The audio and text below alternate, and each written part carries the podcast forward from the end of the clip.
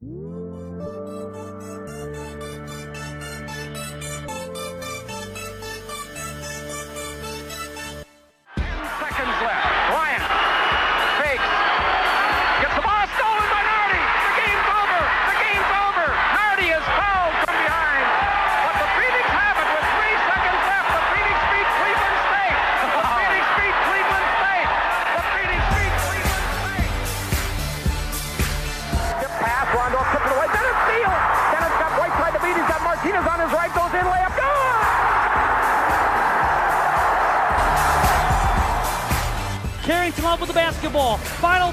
seconds.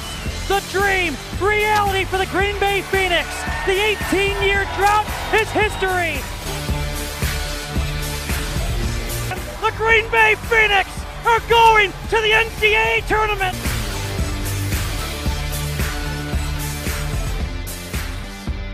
Hello, everybody, and welcome to another episode of the Fear the Phoenix podcast. My name is Brian Dickman, and I've got my guy Jim Cerro here with me to help me talk through what has been an eventful last few days, to say the least. Uh, we saw Green Bay's season end in crushing fashion with a double overtime loss to Purdue Fort Wayne on Thursday, followed by the news that sensational sophomore Amari Davis would be entering the transfer portal less than 24 hours after the season ended. We're going to talk about that game and the ensuing roster turnover that's taking place, but first things first, Jim, we've had the weekend now to kind of collect our thoughts and process what happened. Uh, just to start it off, how are you feeling? You know, like overall, what's what's going through your mind after what's been a really kind of crazy last few days? Yeah, I mean, there's a lot that happened in a short period of time. You think about uh, being a Phoenix fan, oftentimes can be sleepy. Uh, you know, things roll pretty much unscathed for long periods of time, and to to have that loss and then to have the you know the portal fire up it was a lot, but you know what? I am uh, when it comes to Green Bay Phoenix men's basketball, I am a glass overflowing guy all the time. So uh, yes. I'm all right. I hope you guys yeah. are too. Right. That's that's what we're here for. We're gonna we're gonna talk people off the ledge. We're gonna we're gonna talk through it all. You know, for people that don't really follow the program closely, I'm, I'm sure it kind of feels like uh, that old Vince Lombardi clip it's a little more nuanced than that. So, so let's try to make sense of it all, starting with that last game that, that I just mentioned before. On Thursday night, Green Bay loses 89 84 in a first round upset in the Horizon League tournament against Purdue Fort Wayne. Uh, Jim, this was a team that Green Bay handled pretty easily back in January. They won twice, you know, in, in pretty convincing fashion. Um, so obviously, kind of when I saw that matchup um, I, I was pretty excited. I thought Green Bay got a good matchup there, but obviously not the case. Yeah, I was with you, Brian. I was like, oh man, this is perfect. Of, of all the teams they could have played, uh, they got the team that they matched up the best with at home, and you know, it just didn't work out that way. Like the what worked against them when they swept them back in January uh, did not work for them in this game here in the Horizon League tournament. Um, in particular, right, yeah. shooting was awful for Fort Wayne in right. January, and they were 10 of 21 against Green Bay on Thursday night for 47.6%, whereas Green Bay went 4 of 14 for 28.6%. So, I mean, that was a big key to the game that worked for them when they swept them and went against them this time. Yeah, I was just going to say, start, sorry for stepping on you there, but um, I was just going to say Purdue Fort Wayne this whole year they've been good at shooting and really bad at turning the ball over. So you kind of figured those are two things that Green Bay was able to to capitalize on when they played them earlier in the year, and that's what they needed to do this time. And you mentioned the shooting. Uh, they so that they had that going for them, and they only turned the ball over 12 times. So um, just not a recipe for success, unfortunately. Um, I will say it was a really awesome game if you were, you know, a casual fan. 11 lead changes eight ties. Um, Green Bay's largest lead was eight, I think, with about 10 and a half minutes left.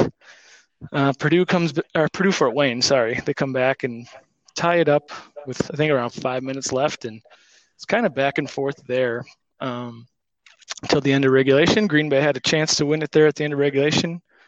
Then we went to overtime where the shot that it's going to be in my brain for a while. Happens.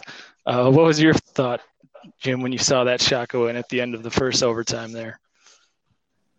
What shot? I, I drank that one out of my memory already, Brian. yeah. All kidding aside, I mean, uh, yeah, you know the thing that that particular shot, it, it's interesting because like I mentioned, the three point shooting was uh, ten for twenty one, and that was obviously one of the ten. But uh, Billups was four for four. He was thirty five point four percent coming in. Horton was two for three. He was thirty three point three percent. Godfrey went 0 for 5 from deep. And Pipkins, prior to hitting that, was one for five. So he went two for six in the game. And the one, the, the biggest one he made was a ridiculous off balance shot that, uh, you know, really is something I guess you can kind of live with in terms of they contested it. He was, you know, falling down to his left and he banked it in. I mean, like, that's just bad luck more than anything. Yeah. And it was out of a timeout, and it looked like Green Bay kind of knew what they were going to be running because they they did switch. Um, Kellogg was right up in his face, and yeah, like you just said, it it it went in somehow. Um, you know, Will Ryan was asked after the game. He, he brought it up on his own, actually, uh, talking about fouling when you're up three. It's kind of a, a debate. Do you foul? Do you not foul? I guess it's not my DNA to foul. It, it, it crosses your mind as a coach since we only had 17 fouls at the time but we guarded it. We knew we had a feeling what they're going to run. We switched. We guarded it as well as you possibly could. Uh, Lucas, I told him, I said, don't don't beat yourself up for it because he all he thought about diving on the. It was kind of a loose ball, it was a broken play. We switched, and then, I mean, kid hits a slop shot. I mean, it's it's uh, it's the way the game goes, I guess. And, Japannah was right there in his face and banks it in. Now, if if they weren't in the bonus, we would have fouled. Like if we only had four or five fouls, then you try to get them to take a couple dribbles and then foul, just so they have to inbound the ball again. Um, but it's just it's one of those things, you know. People, I'm not an analytics guy, so you know it can happen both ways. You foul, kid goes the line, maybe makes the first one, then he misses on purpose, gets bounced out to three, and then they hit the game winner. So, yeah, I, I just go with the no foul and play great defense and try to get the stop. Jim, do you have a, a preference in that battle, or are you just kind of, you know, situational you know, I, I, tweeted this after the game on Friday morning, like last year uh, in Oakland, in a very close game.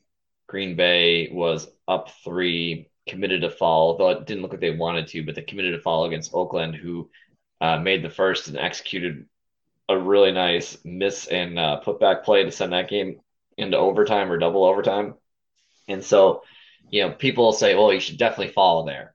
And we just lived through getting a gut punch last season where you know following up three didn't work.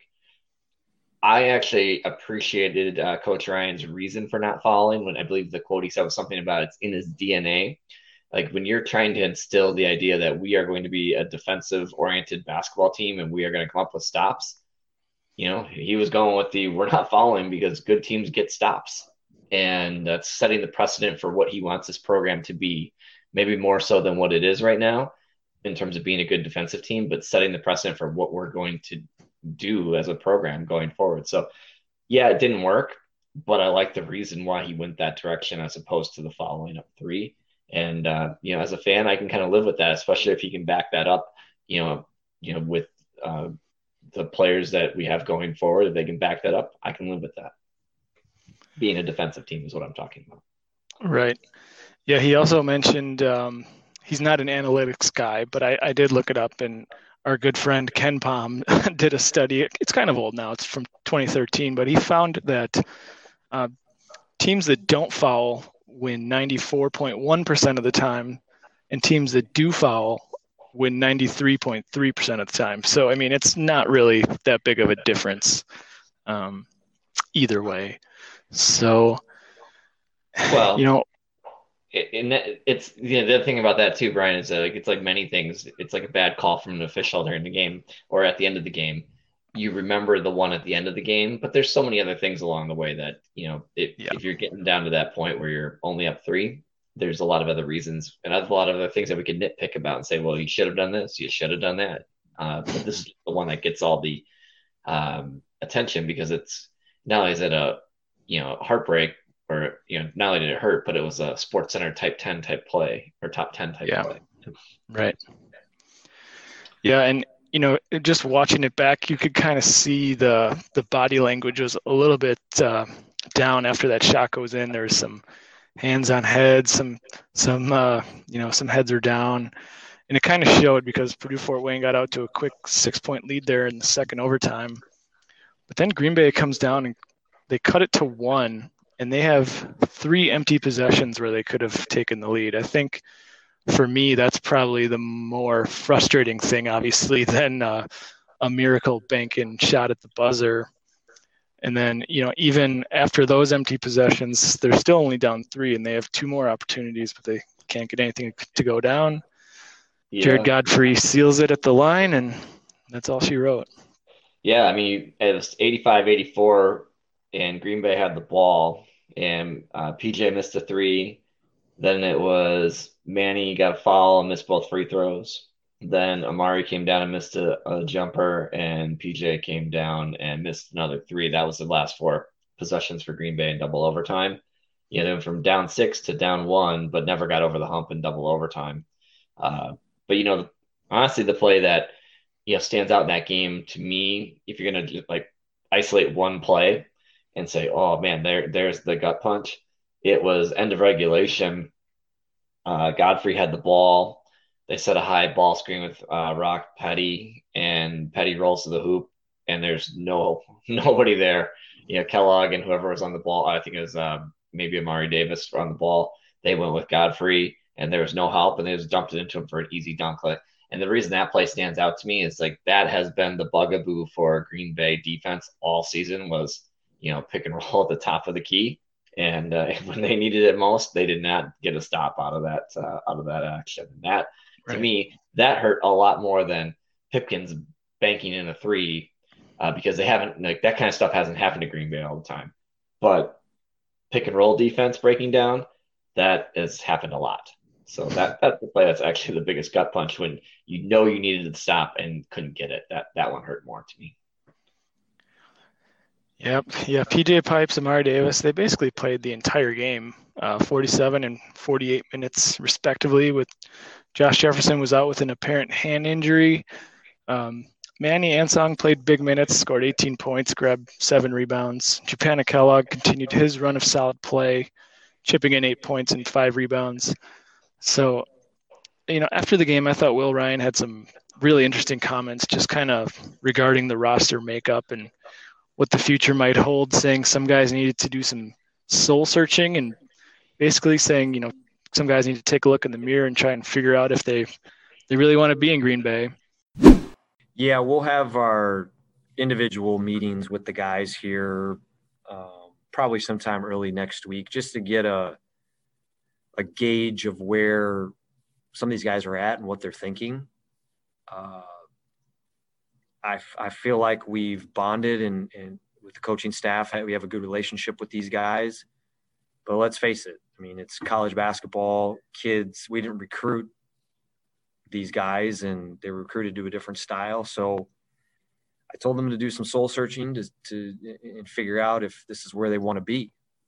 Um, not that you know I'm trying to send anybody packing. It's just that's the way of the world, and uh, you know I hope everybody comes back and you know is they're ready to get better and get get ready to work when we have our spring workouts, which will then uh, springboard us into the summer. And before you know it, we're right back at it in the fall. So, yeah, there's there's guys will have to take a long, hard look in the mirror and uh, figure out what their next steps are and where they want to be. And apparently, some guys did just that because by Friday afternoon, there were already three guys in the transfer portal and another one joining them on Saturday. So Jim, we can just kind of talk about these guys that have made their intentions known so far, because I mean, as we record this, you know, who things might, who knows, things might be different by the time anyone listens to this tomorrow. But um, yeah, no, no. So the, Hold yeah, on, Brian. Let me refresh my Twitter feed real quick to see if anything. Yeah, no kidding. We started recording. You know, before I want to like pick up on that for a second with all those minutes. Um, depth was a major issue in this game, quite frankly. And when you think about it, like I had said this to you during the game, Green Bay opened the game up ten to two. You know, got in the bench, went to the bench. Japan got in foul trouble, and they were down at the half. And they come out back with their starters at the beginning of the second half and go on like a thirteen nothing run to take a lead. And you know, then subs start coming in, and guys are in foul trouble. Know, Japan they battled foul trouble. Like I thought they should. I would have brought him back at six minutes. Um, you know, left in the in regulation. Coach waited until about four, I think. But you know, you needed that guy to be there for the whole game, and he was in foul trouble, and they were battling that. And so like they had no depth, and now with what's moving going forward, depth is going to be a real issue because of the you know some of the names that are in the portal uh, right now. Obviously, the two big ones. Um, you know in the portal. But do you want to run through each of the guys kind of one by one and just you know? Yeah, we'll just tick through them quick. Yeah. Yeah. So the first guy that uh, that the news came out from was uh, Josh Jefferson, the senior, who will have one season left uh, to play somewhere else. Um, my notes here, I wrote it's significant but not unexpected. I mean, even you know, back in October when the NCAA ruled that everyone gets that extra season, I think it was probably 50 50 at best. Um, you know, this is the third time he's been in the transfer portal in the last three years, I think. So, I mean, you know, there's also the telltale sign of a transfer when you're promoting a highlight video on social media um, even before the season's over. So, um, but yeah, from, from my notes, I wrote significant but not unexpected. What, what are your thoughts? You know, Josh is a when he he has at the highest of highs, he is awesome, and at the lowest of lows, he's frustrating. But um, you know, it's, it's certainly the kind of guy that you know there's 14 8 14.8 points that are you know walking away 56 assists that are walking away which is you know second or third highest on the team. So there's some production to be uh, filled. He struggled with some injuries this year in in games. Like he's the kind of guy that could just get ridiculously hot but not necessarily string together four or five good games in a row. Uh, you know, a guy that's as great of a shooter as he is, I mean, he's got a beautiful stroke. He can get space to get a shot up, but he was 38.8% on uh, field goal shooter for the year. So I think that for him, in terms of Green Bay moving forward, I, you know, I think he's going to find a good home. Somebody's going to see his talent and say, yeah, he's he's a guy I'd want to bring in for a year. But for Green Bay moving forward, um, you know, finding somebody that can shoot 40% on some of those shots or higher, you know, hopefully we're not like looking around going, how in the world we're going to score uh, replacing him because he, he wasn't necessarily the most efficient scorer, I guess is where I'm going with that. But still a loss and still a, a, a very good player when he was on. Like, he won us some games for sure. Uh, that Northern Kentucky overtime game, that was uh, gift wrap from uh, Mr. Josh Jefferson himself, and that was awesome. Yeah, I, I noted that as well. He was really important in a, a few of, the of Green Bay's victories this year. Um, Oakland earlier in the season, and then some of the earlier Purdue Fort Wayne games. Um, we're going to talk a lot about you know the fit and the style of play, and you know I guess he didn't really fit in that style, but really getting buckets works in any style, and that's that was basically what he was, just a bucket getter. Um, and you know I, I did appreciate that he said the right things at least publicly uh, when he moved into that sixth man role. And he was still really productive coming off the bench. So um, yeah i guess significant but not unexpected is how i'll, yep. I'll end that's it. good. that's a good way to put it for josh. Yeah. So then the next one um, this one hurt. I mean no way to sugarcoat sugarcoat it. Uh, team's leading scorer, all Horizon League player, potentially be the, on the program's Mount Rushmore. Mari Davis is in the transfer portal. Um, you know, Scott Venci mentioned Amari was on pace to become the program's all-time leading scorer. Um, he even drastically improved defensively this season, where he, he went from a, you know, basically a huge liability to guarding some of the other team's best players this year. so um, guarding the best player on the other team, almost yeah. always at least. I mean, you know, even think of the game against Purdue Fort Wayne. Um, you know, he was guarding Jared Godfrey a lot of the game, and Godfrey didn't really have that good of a game till late. I mean, Godfrey kind of kept plugging away at it, kept plugging away at it, but he didn't really have a great game. And Amari was on him, and Amari, the, his length and quickness. I mean, he is made to be a good defensive guard in addition to being a great uh, offensive player. And I thought I'd said this on the Norse Report uh, podcast I was on. Is like I actually thought Amari improving on defense was his biggest growth year over year. Yep. Yeah, you know, and, and last year during the coaching change, he came out and announced pretty early that he'd be coming back, which kind of even cemented his fan favorite status even more, you know, in my opinion. Um, but I mean, you know, in, even in the past few years, Green Bay's lost some some good players to the transfer portal, like Trevor Anderson, Karam Cancer, etc. But um, this might be, you know, for me, and we talked about this a little bit, but I, I can't think of a, a more impactful transfer loss in, in the program history. But um, yeah, maybe I'm just being dramatic right now because I'm still hurting. Yeah, I don't think it's being dramatic. I mean, you know, at the end of the day, Amari's another guy that this year wasn't necessarily super efficient. You know, 41% field goal shooter, 28% from deep. Uh, but you know, he's a guy that was taking and making difficult shots.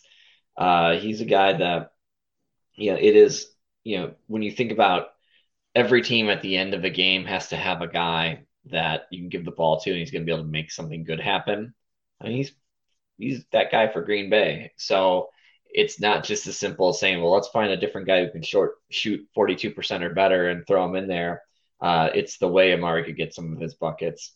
And uh, as I had said to you, like I couldn't think of the two guys I could even remotely compare losing him, and one of these isn't even close, but you know, I remember when Terry Parker left after a year or two with Coach Walchuk and he was on the all freshman team. I was like, oh, there's a guy that's like a four year piece going to be an all conference player. And, um, and Chris Seger was the other guy that left after his freshman year. And he was, I think, all freshman team in a much slower style, scoring like 12 or 13 a game. Those are the only guys that are like even remotely close in terms of losing them at this point in their career. Uh, all, most of the other young guys that have left weren't weren't rolling and contributing much of anything in the past. So yeah, this one that one hurt for sure. And the optic of it is bad. If, if nothing else, even if you can replace it, it's still for fans out there who are learning names and liking players. Amari Davis is number one with a bullet, and uh, that's a that one's going to hurt in the community in terms of building fan interest in the off season. Yeah, I had I had friends text me that don't even really follow Green Bay basketball, and they're like, "What's up with Amari Davis?" And I was like, "How do you even know about that?" so, yeah, that's tough. Um, I hope he goes somewhere that he'll still play a lot. You know, not not to like an Ohio State type program where he'll be like the fourth guy off the bench playing ten minutes a game. Um, so, where do you think he'll end up? If you had to wager, I guess. I would love to see him playing somewhere like Cincinnati or Virginia Commonwealth, like, you know, programs that play at a little faster clip, uh, because that's when Amari's at his best, man. Like, you know, that guy going end to end with a steal or, you know, just getting out for a quick bucket. Like, that's, I love seeing him like in those environments. I just can't see him going somewhere that plays like a super grinding, slow style and, you know, being happy. So I hope he gets somewhere that you know that they're going to get out and run. Whether I don't know if that's Arkansas, the world, the Arkansas of the world, or the like I said, Cincinnati kind of fits that geographically and stylistically. But uh, I hope he ends up somewhere good, and I'll still follow him and I'll still pay attention because he's still representing Green Bay Nation as far as I'm concerned. Yeah. You know, hopefully he doesn't end up on Green Bay's schedule. yeah, Well, you know, every time he scores a bucket, or you know, they're going to say on ESPN or you know whatever whoever's broadcasting the game, oh, the Green Bay transfer, because that's how they you know talk about guys. They only oh, transfer from Green. That will come up every game he plays. So the better he does, the better it represents our brand, as far as I'm concerned. Right. Yep. So that's Amari Davis. Uh, the other two in the portal, uh, Jacob Jones and Demonte Taylor and you know, I don't want to crap on guys on their way out of town, but these moves kind of always seem likely to happen just based on, you know, the circumstances, the playing time, the style of play. Um, Jones only played 14 minutes. Taylor played 11 minutes the whole season. So I mean, both of them were Darner recruits brought to Green Bay for um, really their potential more than anything. I'd say. Um, you know, neither of them had a, a another Division One offer. I don't think, which obviously it doesn't tell the whole story, but um, just kind of noteworthy, I'd say. I, I don't want to say it's no big loss, but they're both buried pretty far down the bench. Yeah, and you know something that I took note of. I don't know the reason behind this. I never really got around to asking anybody that would know, but they stopped traveling to road games after a while, and you know, so you just know they weren't going to be playing this particular year. So we really don't have much of a read on them as players. Uh, you know, Jacob's definitely quick. Like we saw him out there, he, he could move end to end. Um, and you know, with Demonte, like I, you and I talked about this last year when he committed to Green Bay. Like his people that you know, I don't know, junior or uh, AAU coaches or high school coaches were like doing a last call for junior colleges that might be interested in him as you know to develop, and then he ended up committing to Green Bay that day. So it's just like, um, you know, it, it's just one of those things that these were guys that you know were f- part of a future piece for Linc Darner's program, and definitely probably not the right guys to play a super slow style of basketball for Coach Ryan. Right. Yep. So those are the four in the portal as we record right now. Uh, like we said, obviously could be changing by the minutes. Um, there's still a few other, you know, especially the I don't want I don't want to say the Darner guys, but the guys that were recruited by Linc Darner, like you know Paris Taylor, uh, Blayton Williams, Donovan Moore, the Japannah Kellogg, Terrence Thompson, those kind of guys. It'll be interesting to see. You know, I don't want to speculate on who's going to stay and who's going to go, but I don't, I don't think it's out of the realm of possibility that three or four of those guys could be heading out the door. So we'll see. Yeah, yeah. I hope. Uh, I hope you know. I hope some of these guys are able to find spots that make them, you know, that are a good fit for them if they do decide to leave. But I will say that some of those guys, like, I would be really disappointed. Japannah, as an example, like, there's a guy that started, kind of lost his way in the middle of the season. And down the end of the stretch here, I mean, he was really an important piece for them. He looked great. And, you know, he's not a huge body in terms of his physical size uh, or, you know, like wide shoulders or big muscles. And uh, he's not 6'10 and yet I like the UIC game he was using his body to get to spots and get buckets over Braylon Bridges. Like there's a guy that was really coming along. There's a guy with a, a pretty good future and I'd love to see him stay.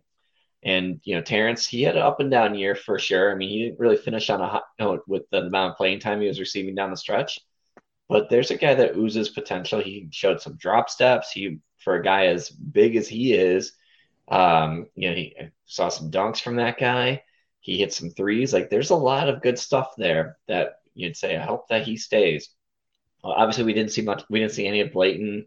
Donovan got hurt. Um, only played like seven games.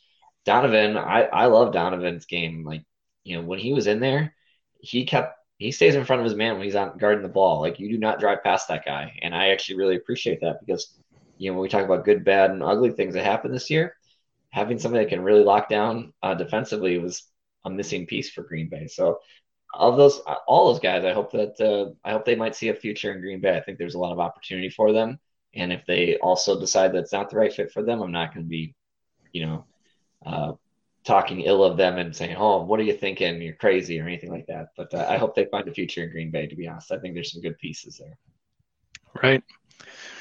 Yeah. So four in the portal, perhaps more. Uh, you know, you posted something on Twitter the other day um, where you kind of said the optics, the optics of it look bad, um, and I agree with that. You know, I can't tell you how many tweets I've seen where something, somebody says something along the lines of, you know, what's going on in Green Bay or something like that, and you know, just the fact of the matter is, there's, you know, a lot of this is to be expected. I mean, it's a completely different coaching staff, completely different style of play, you know, from the player's perspective, and then from the coach's view, they have some guys that, you know, it's completely different personnel than what the staff needs to to run their system. So I mean, unfortunately, these large scale roster turnovers are pretty common with coaching changes, and I'll even say that the decision to to fire Linc Darner late, you know, in spring, early summer last year probably played a role as well because I mean, by the time Will Ryan was hired, it was already June, so it might have been too late for a lot of these guys to to decommit or transfer out. So just kind of, you know, not entirely shocking to see this kind of roster turnover. Yeah, I mean, and some of these guys you kind of allude to, they didn't have a ton of other offers. So now it happened late, and some of these guys didn't have other choices. And you know what? It seemed like they were all still working hard and playing hard. And even you know, if it didn't work out the way they wanted it to, I don't think anybody you know wasn't trying to make the best of the situation. So whatever the future holds, I commend everybody for that. Right, and you know, after the initial shock has kind of worn off now on the Amari, the Amari Davis news, I'm kind of in a wait and see mode. The, the coaching staff has a pretty good track record so far in their their short time uh, in Green Bay. They've already found a diamond in the rough like Manny Ansong, and they've got a, really good three man recruiting class coming in. So, uh, still too early to panic. Got to give the staff some time to to see what what they can bring in and, and you know replace all this production. Um, you know, one thing, Jim, we haven't talked about yet was PJ Pipes' decision. Um, you know, that's kind of up in the air. Do you have a, a you know, an inkling or a premonition there? Will he return for one more season, transfer, play elsewhere, start a pro career? I mean, he would certainly cement his legacy in Green Bay if he were to come back and, and be the senior leader again on a team that will desperately need it next year you know, you can make a really good case for any of those three alternatives for him in terms of coming back and having the pathway to be the man on this team. You could say that path is wide open, and he's a guy that you know fits into what Green Bay is doing. He had a really nice year, quite frankly. You know, he had his best year in Green Bay, but he he was just a stud everywhere um, for them. And so the case to be made for coming back is there, and you know the case to be made for going somewhere else and and maybe having a shot at the big dance, you know, for sure, like going to a program that's ready to roll um, with less question marks. I could see that case. And then the case to if there's, you know, real money for him to be playing somewhere in this world, I mean, that's that's compelling too. If they'll pay him in Bitcoin, it's even better. So, um, all joking aside, like there's a case to be made for any of those, and I don't really have an inkling for what it would be, but I can say as a fan, I would love in all capitals love for him to come back to Green Bay and you know and take take this team to the NCAA tournament. Like he, I think he's good enough to to lead the team back to the NCAA tournament. And with the pieces they have coming in, and you know, there's going to be some other good players coming in. I mean, Green Bay, the coaching staff signed three of the top 10 high school kids in the state. They got Manny Ansong. I mean, uh, the only guy they brought in that didn't contribute a lot yet was uh, Jem Kirchmann, but that's not to say he won't in the future. But four out of five thing, you know, four out of five guys they committed are come that they got to commit have come in and or or look to be guys that are going to come in and do a lot right away. So I, I'm the case to be made for staying is strong in my opinion. Right. Yeah, and you know, just kind of noteworthy for for nerds like me is he wouldn't count against the 13 scholarship scholarship limit if he comes back. So um, that's not the case if they if Green Bay were to get like a a different you know grad transfer like a oh I don't know a Storm Murphy from Wofford for example if he would want to come home back to Wisconsin he would count against their 13. I'm going to. Oh man.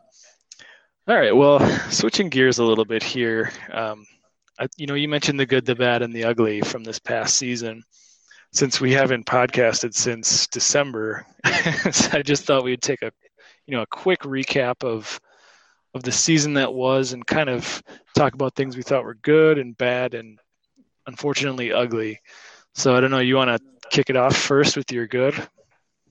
Yeah, you know, because I'm a uh, glass overflowing guy. I've got more good than anything else. But uh, first thing on the good, uh, if I'm doing my math correctly, they played 25 games. They played every conference game and they played 25 games overall.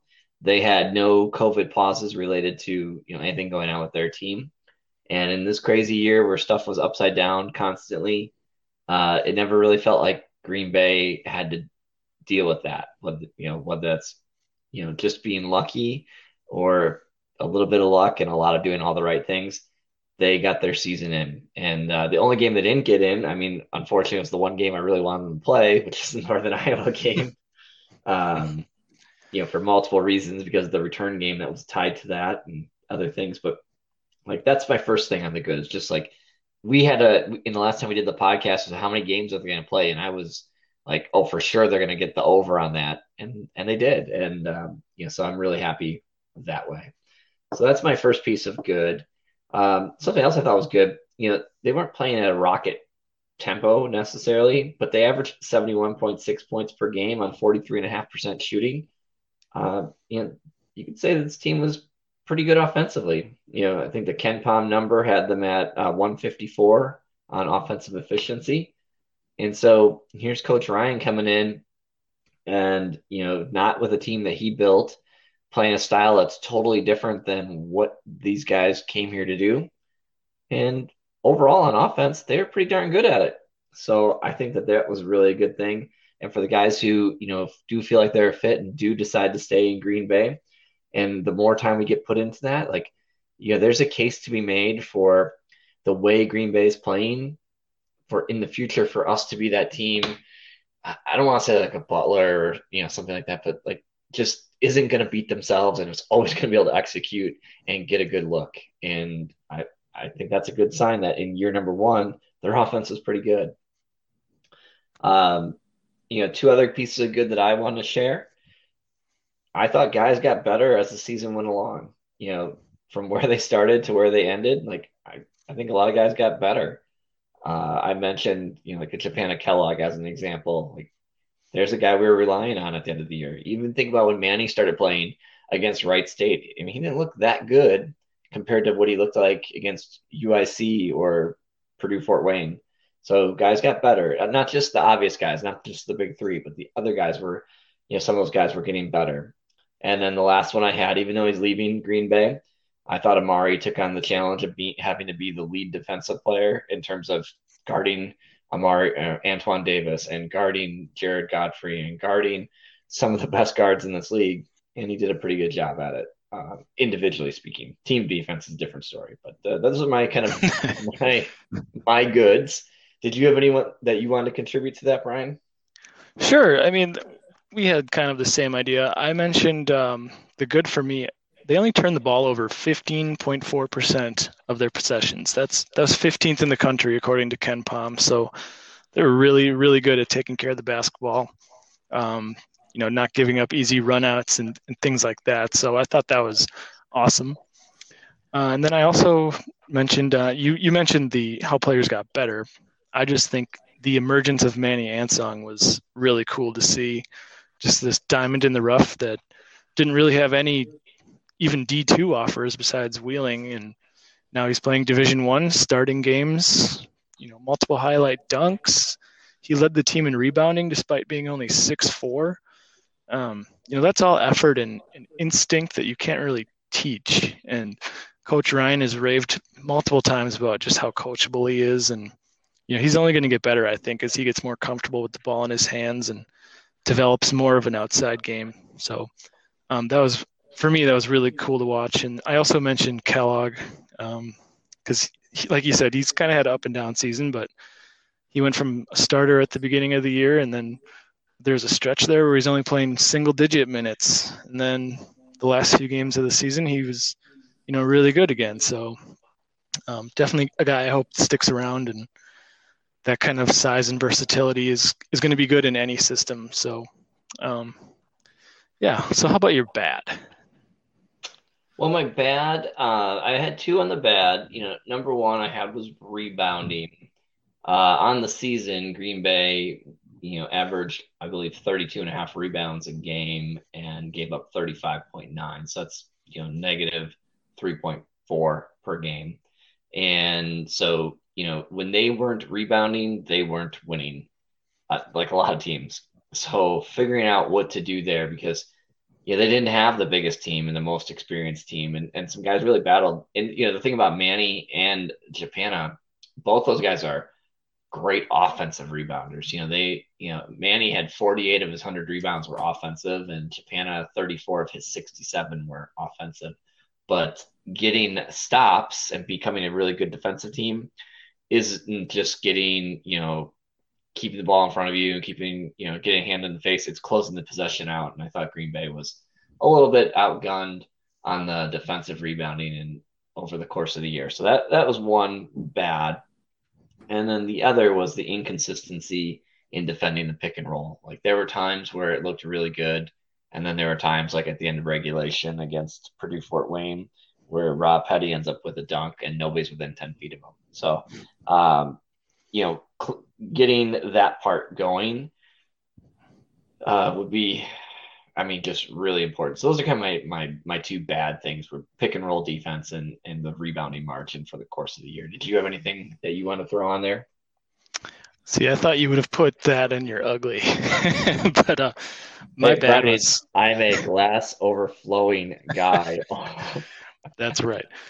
Yeah, for my bad, I just had you know defensive efficiency overall. Um, you know, 318th in KenPom this year. That's the second worst they've ever been in the KenPom era. Uh, you know, ironically, only behind last year's team, but um, just kind of been an ongoing issue at, at, Green Bay for the past few years. And again, I kind of think with this year was kind of a personnel thing. You know, not really having the right guys for the system, but still wanting to you know establish that system and establish a culture of playing man-to-man defense always, even you know, even when a zone might make more sense to you know someone like me who doesn't know a whole lot but still um, so that's kind of what I, I i'm also noted you know closing out on shooters switches and rotations things that you all mentioned before so but yeah definitely a, a work in progress. It's kind of ironic they're actually one of the best shot blocking teams in the country um, but i think that's because you know there's so much having to be help defense and getting beat off the dribble leading to lots of attempts given up near the basket so yeah, overall defensive efficiency was my bad. Yeah. So how about, how about your ugly? that was my ugly. Was uh, they allowed 76 points per game, as you alluded to. KenPom defense was in, you know, of the active teams because there's not even there was only 340 something active teams going. So you know, being 318 or 319 or whatever it was out of 340 is not good. And you know, they allowed 47.3 percent shooting percentage um, 36% from three point land. Like, uh, there's just a lot there to get cleaned up. But the foundation and like the the belief in this is how we're gonna play, like, I guess I I'm willing to accept that this is not we don't know how to coach defense, and this is we are instilling a philosophy that we believe will work over time uh, as everybody learns it. But it was it's different. Like if you think about all the different ways to play defense and and how other teams do it. Green Bay has a different viewpoint on how to play defense than a lot of the other uh, teams in terms of how they're defending the pick and roll uh, in particular because they got you know sliced up on that a lot this year.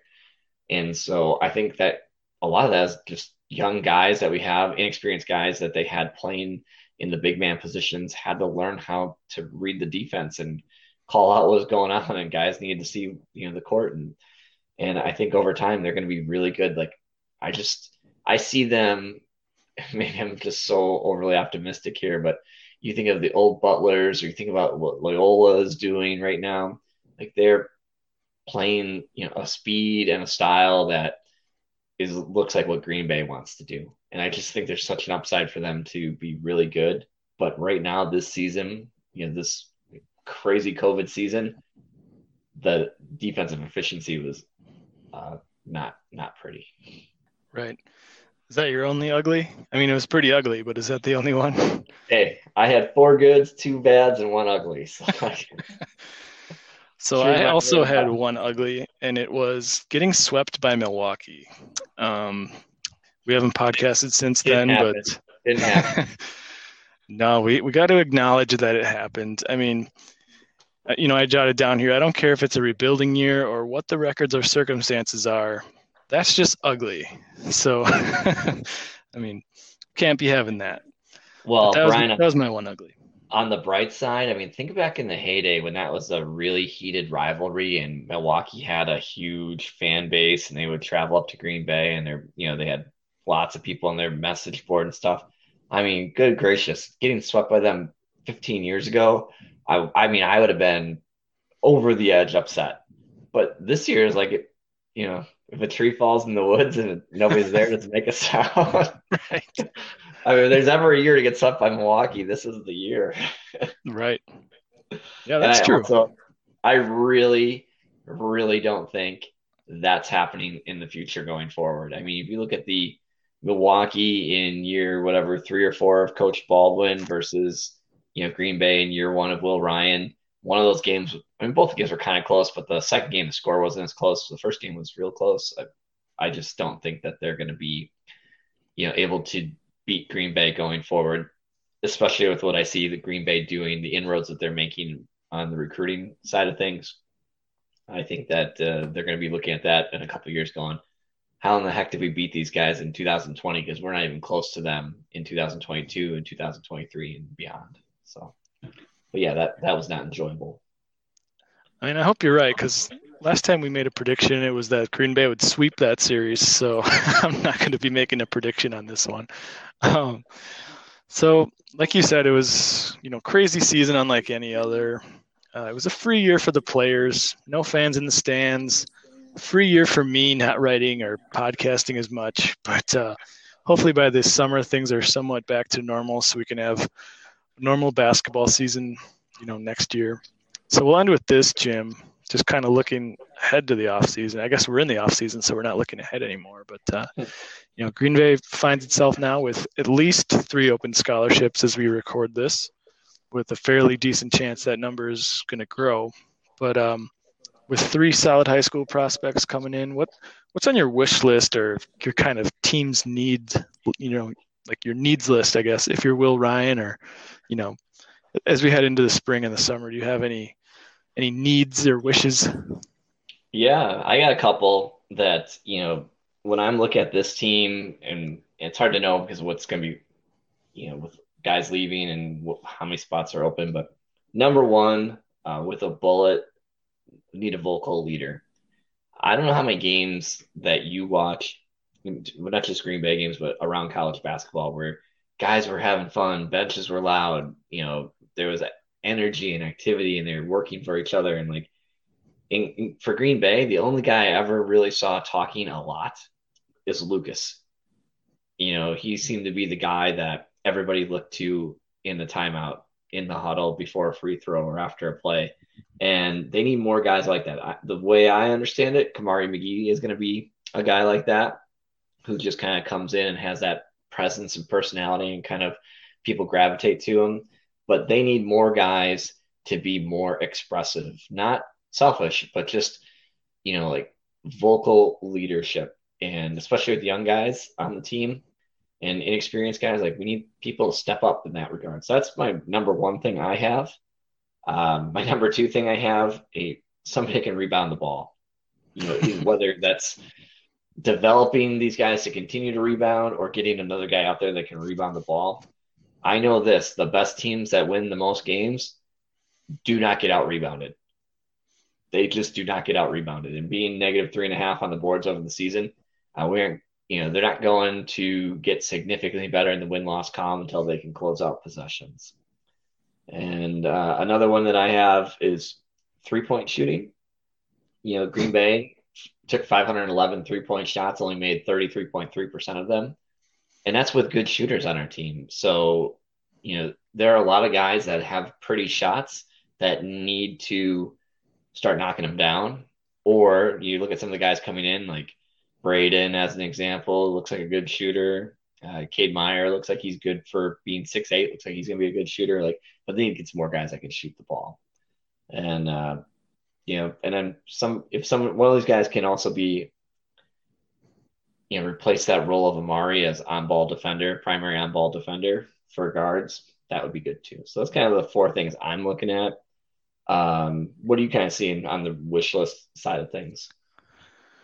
pretty similar. Uh, the top one for me is a plug and play scorer, some guy that's going to come in right away and just get buckets because we've talked about the guys that are leaving. That's a lot of points per game walking out the door. And, you know, I don't really see, you know, unless PJ comes back, but I mean, of the guys that are on the roster right now, I don't really see, uh, you know, a, a huge guy that's going to score whenever he wants. So, um, you know, there's going to be a boatload of transfers out there. I think Green Bay needs one or maybe even two that are going to come in and contribute right away. Um, my second thing was a serviceable big man. You know, especially if a guy like Kellogg or Thompson leaves, you know, then we would even we would need even more big bodies if that was the case. But uh, you know, it's always tough at the mid-major level to to try and get bigs. But uh, you know, I wrote down here a guy like Elijah Goss would be amazing to have, even if he you know doesn't contribute that much offensively. Just a guy that's gonna be a dominant rebounder and you know play above average defense. That would be you know amazing for for this team. And the last one I put, you know, just like you, shooters can never have too many of them. Um, especially because you know Green Bay played against a lot of zone defenses, so you know they they're going to get open looks, and sometimes you're going to have to shoot teams out of a zone. Um, so those are my three. That that's all we're asking for. That's not too much to ask, right? It's funny you say that, like the shooting out of the zone.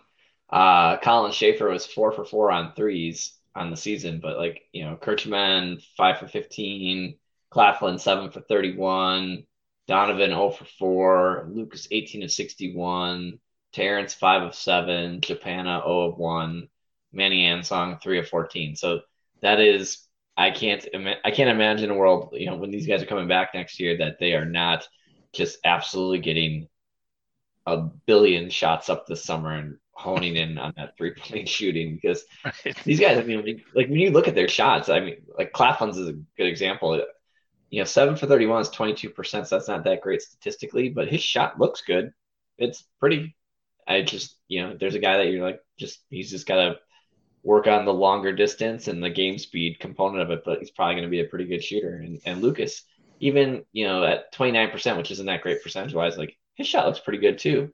Uh, so just yeah, you're up like got to be able to knock knock down those shots because that's going to f- free everything else up. You know, when teams look around and go, yeah, we can't, um, you know, can't sag off of you know the weak side because those guys are going to kill us. Like right now, it's like mm, no, no, they're not.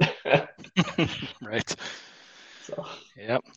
Well, as we wrap it up here, just a, couple things to uh, to tune into this week if you're a, a, Green Bay Phoenix fan, which I'm assuming you are if you're listening to this podcast. But uh, so make sure you tune into the uh, the Green Bay Phoenix Coaches Show Wednesday night, 6 p.m. on WDUZ Radio, 107.5 FM in the Green Bay area, or on the iHeartRadio app. Uh, that's not an advertisement. I'm just genuinely interested to hear what Coach Ryan has to say. And uh, him and my guy Brian Kuklinski are going to put a bow on this first season and take a look ahead to the off season. So that's Wednesday at six. Um, and then on Friday morning, 10:45, you can watch one of Green Bay's 2021 recruits, Kamari McGee and Racine St. Cat's, as they take on Wrightstown in the Division Three state semifinal.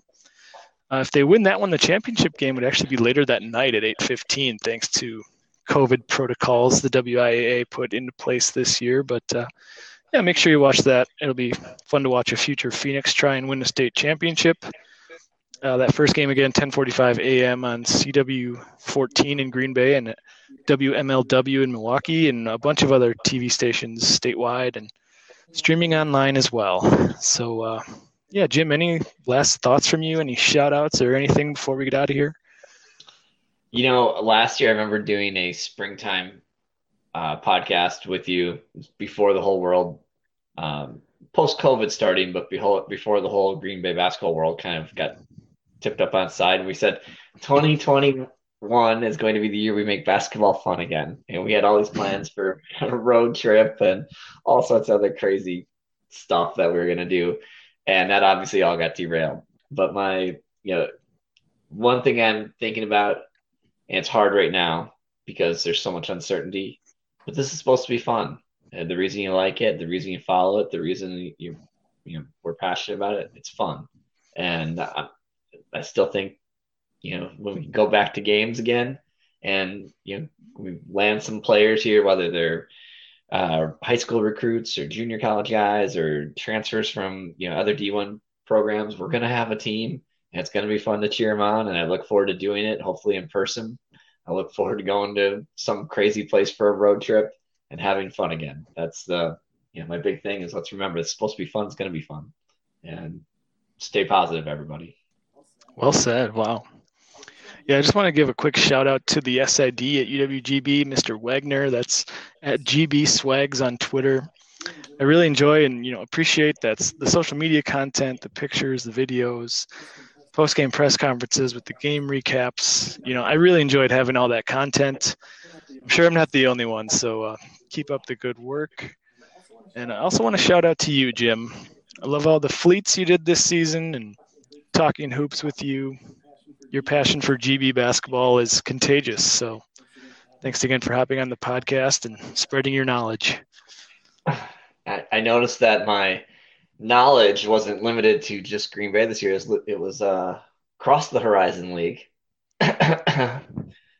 with my championship in the Horizon League fantasy basketball. That's true. So I'm going to retire though. I only played one season and I won, so I think that's a good stopping point. Well, I wasn't going to bring. no, you have to set it up next year. That's the rule. Oh man, you're the commissioner now. Had I known that, I definitely would not have joined. All right. I don't have any other shout outs, but I really appreciate the time today uh, and let's keep it moving, keep keep going forward. Yep, that'll do it for this episode of the Fear the Phoenix podcast. Looking forward to recording again this spring or summer or whenever we got some new guys to talk about as well as some crucial returners to break down what will hopefully be a return to normal basketball season next year. Uh, in more ways than one, we need to get back to winning ways. So uh, make sure you're following at Jim Sarro at Fear the Phoenix on Twitter. But for now, for Jim Sarro, I'm Brian Dickman. Thanks for listening, and we'll talk to you again soon.